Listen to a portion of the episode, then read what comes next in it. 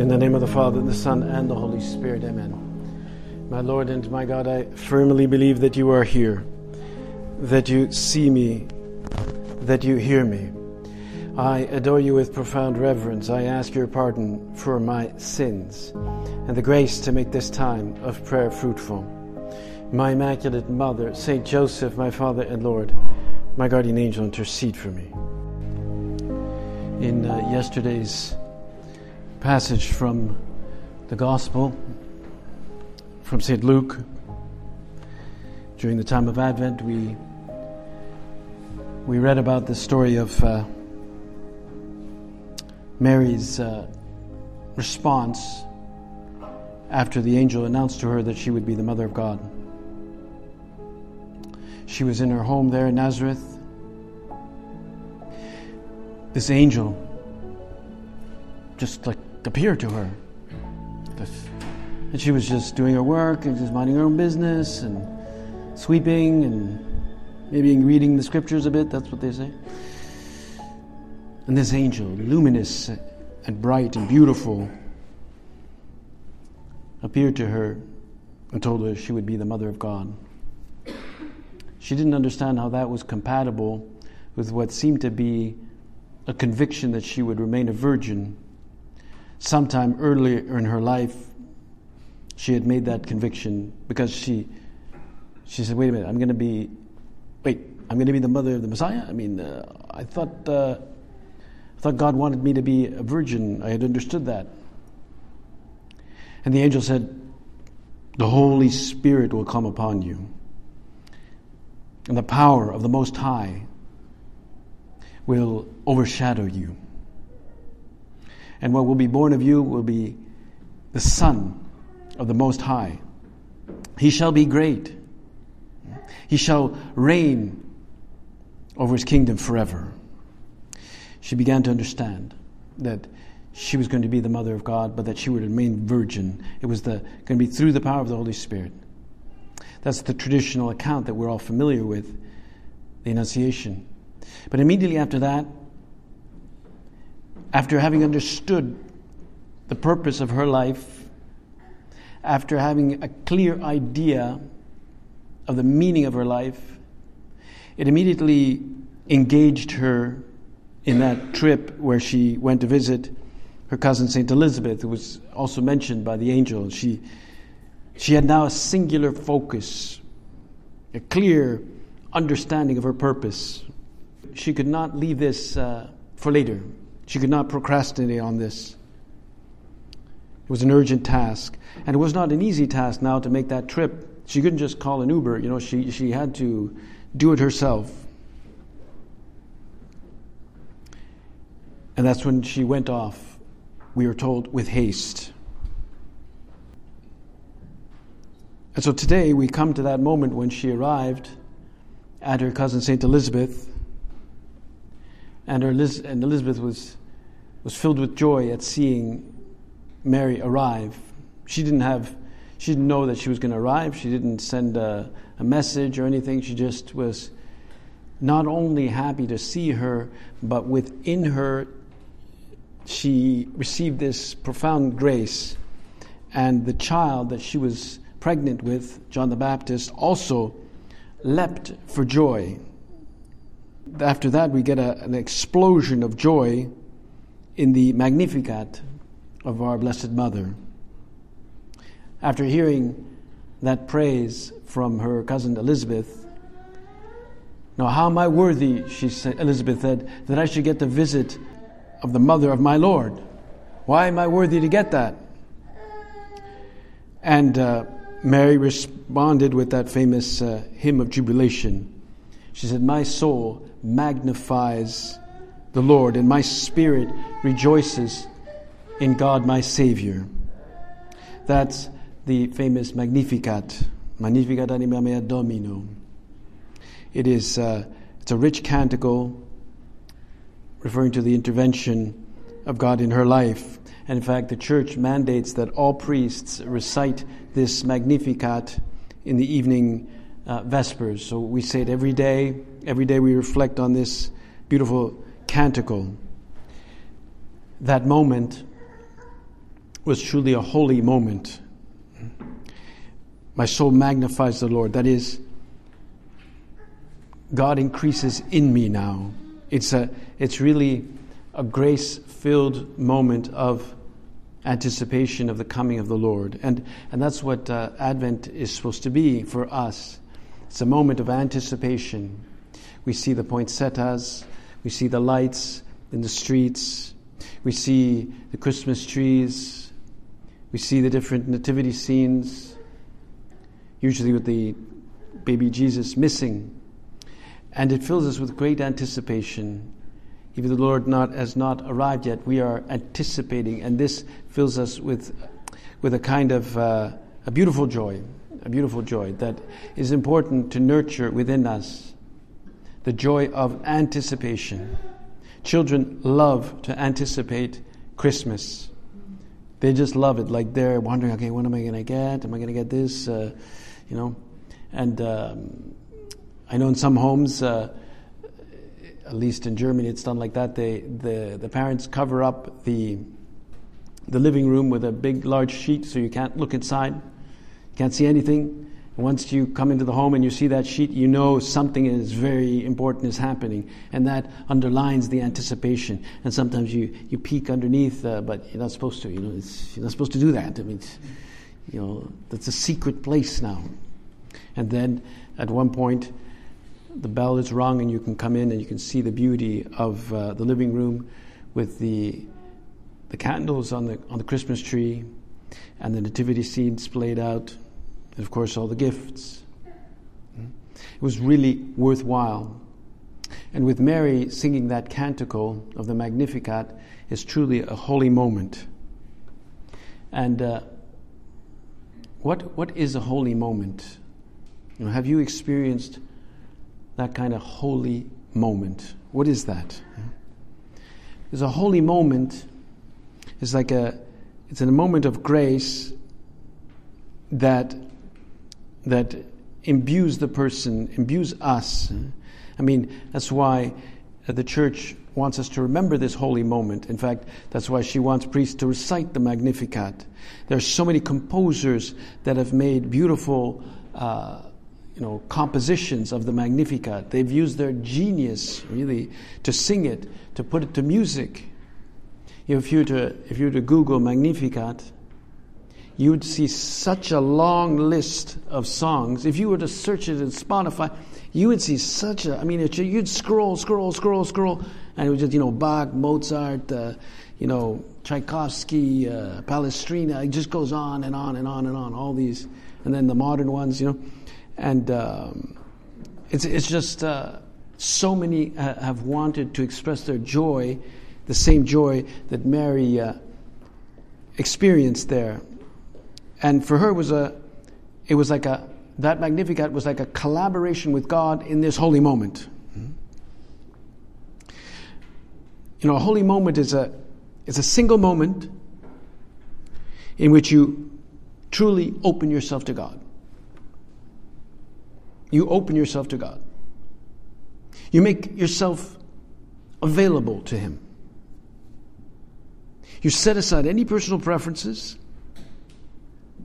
any self interest, any seeking out of your own, you know, prestige or recognition, any way to improve, you know, your standing.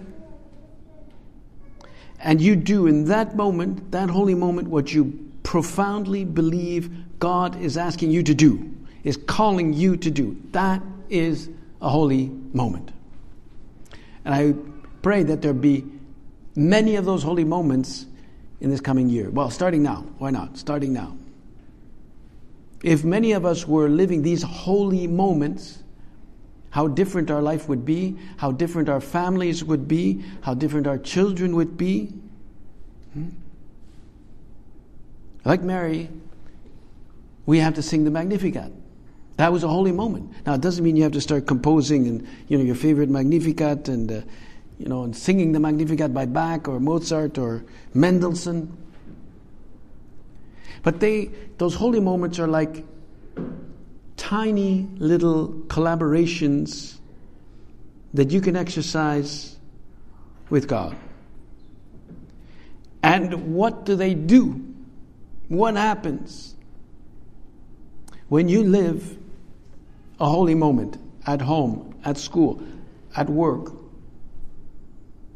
What happens when you say, Right now, Lord, I'm going to put aside my will, what I want, I'm going to do right now, in this very moment, what you're asking of me?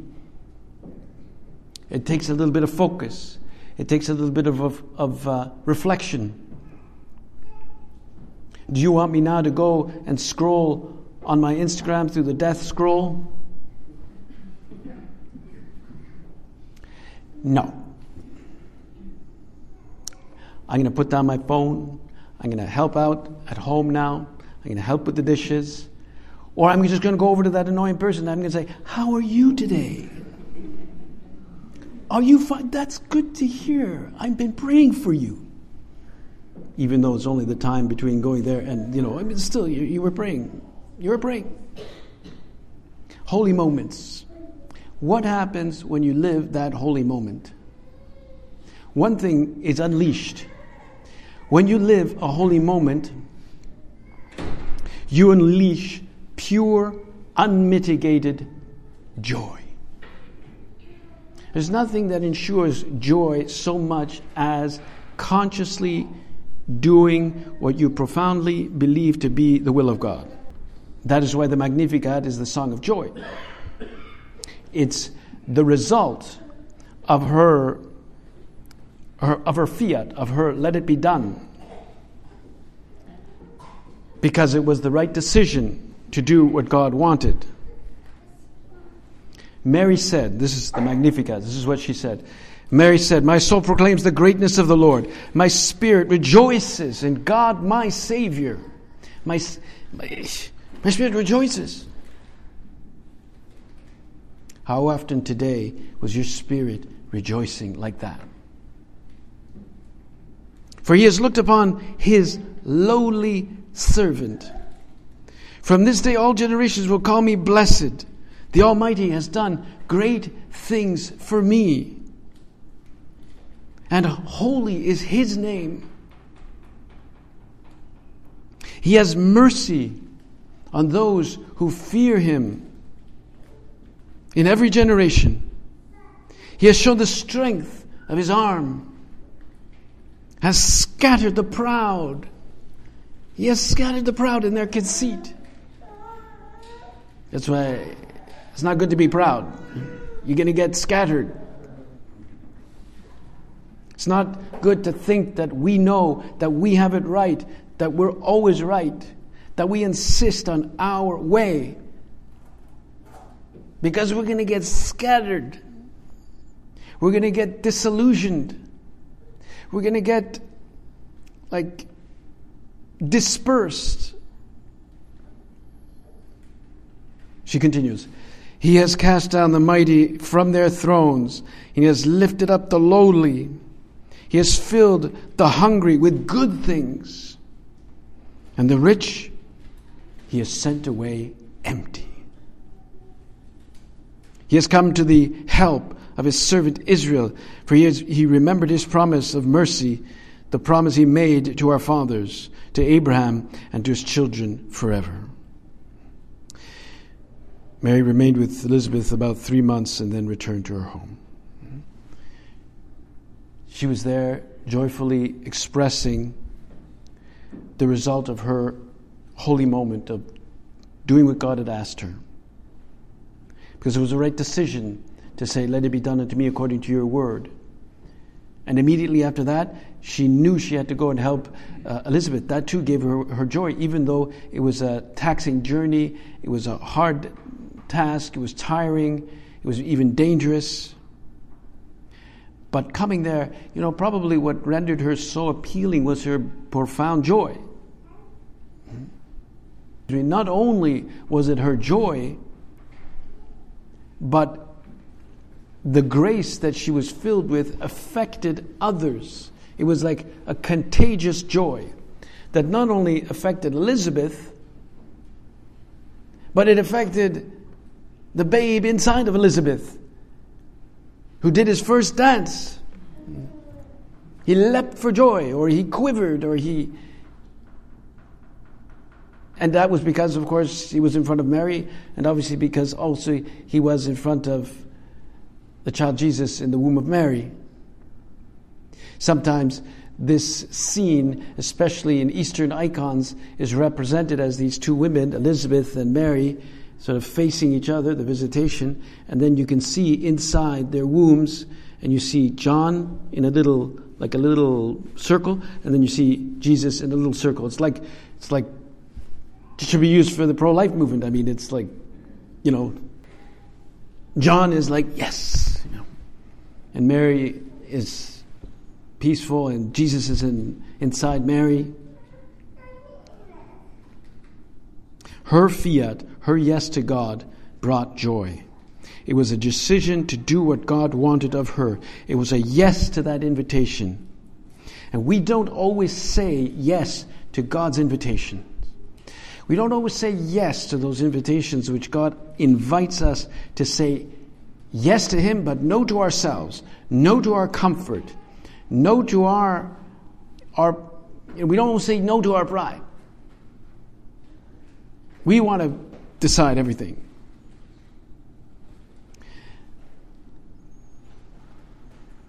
But so often He's inviting us to collaborate in the work of His redemption or His project of redemption.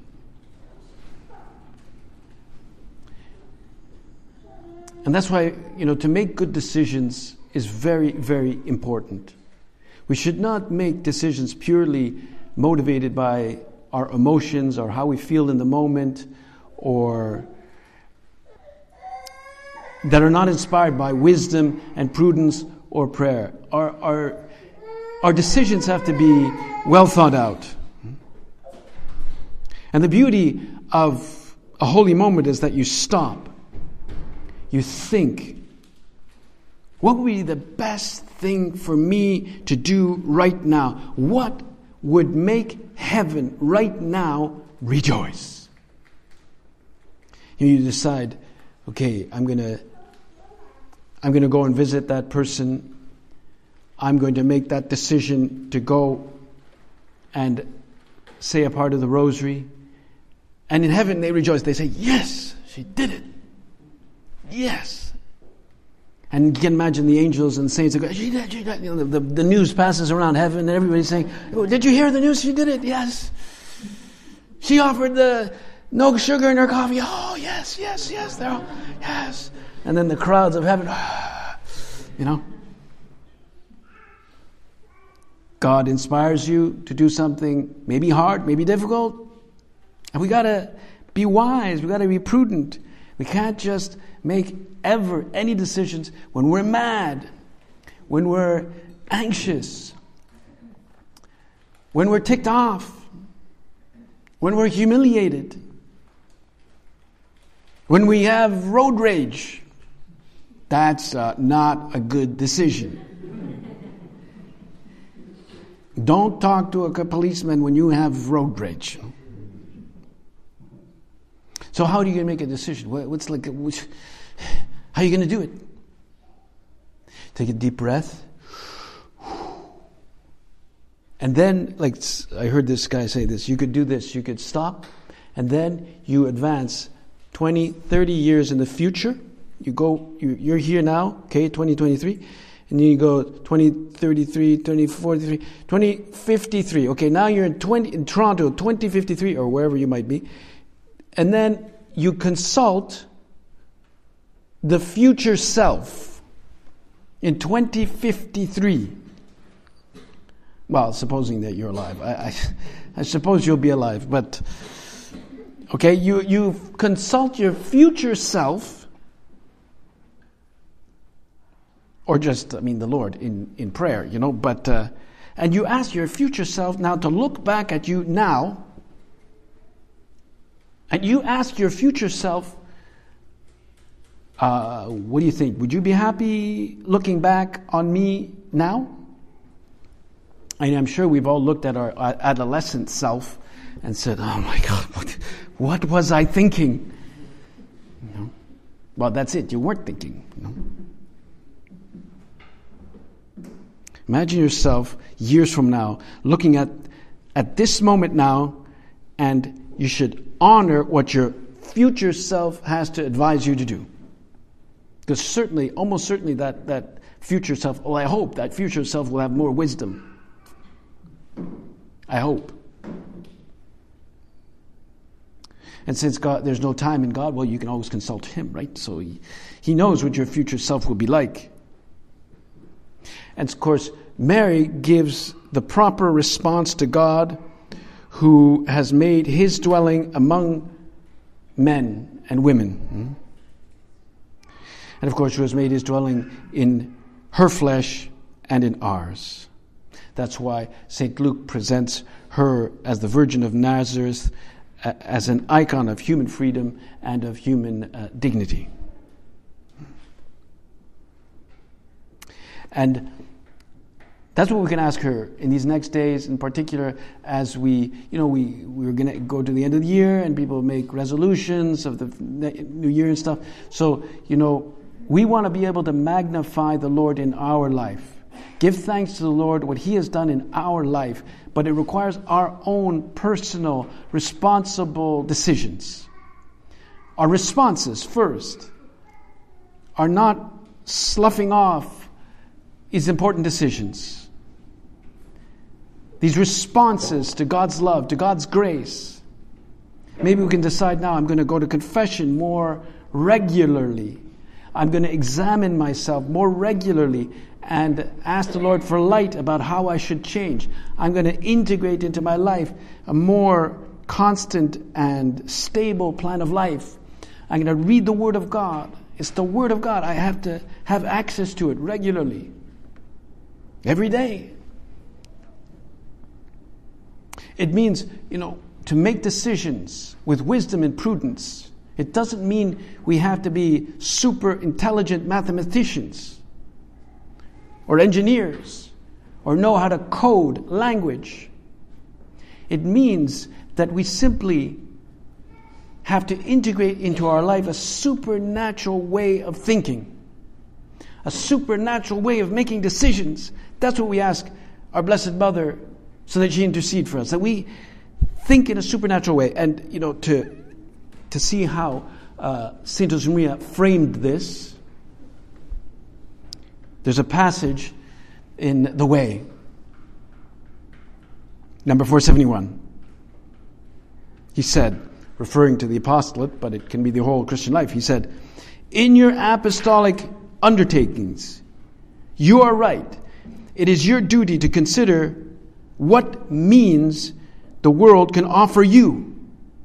2 plus 2 equals 4. But don't forget ever that fortunately your calculations must include another term God plus 2 plus 2. So all we are about is always 2 plus 2 is 4 in our decisions, whether they are apostolic undertakings, whether they are, you know, professional undertakings, undertakings in the families, any decisions that we have to make. If all we think is in human terms, 2 plus 2 is, well, 4, duh we have to always add that fundamental element God plus 2 plus 2. And the number after that is like insane, it's infinite. See what Mary exalts at. She exalts in the lowly, in the humble. She exalts in the, those who are hungry. Maybe, you know, in our world today, we prefer not the lowly, not the hungry, not the humble, but the, we prefer the powerful. We prefer to have like influence. Today in our in our uh, political world, yeah, in our political world, there's just an obsession with achieving power at any cost. We are in a great crisis because our politicians all over the spectrum are very, very focused on power. But power is very different from authority. True authority means your life can have impact. That is, you have, you have the authority of, you know, uh, of example. You have an ethical authority by the way you speak, a moral authority. There's power out there, but there's very little moral authority. Power does not convince people to change anything, but authority does. So we ask our Blessed Mother. As we pray the Magnificat today, I invite you to go and check it out. The Magnificat, my soul magnifies the Lord. Magnificat anima mea Dominum. There must be a reason why the church requires her priests and the religious to pray the Magnificat every day in the Vespers. And Our Lady will help us to make this an opportunity to grow in wisdom, to grow in prudence. We have all the wherewithal to make very, very, very uh, informed decisions. We have to be patient. We have to pray. We have to integrate a plan of life. And naturally, that includes uh, devotion to the Blessed Mother. She calls, she's called the, our hope, and she's called our, the seat of wisdom because on her sat the source of all wisdom, our Lord Himself. She was that seat. She held Him on her, on her lap. She's the seat of wisdom. And she'll intercede for us so that we make decisions this year, this coming year, and, and you know, real, good, prudent, and loving decisions with her intercession.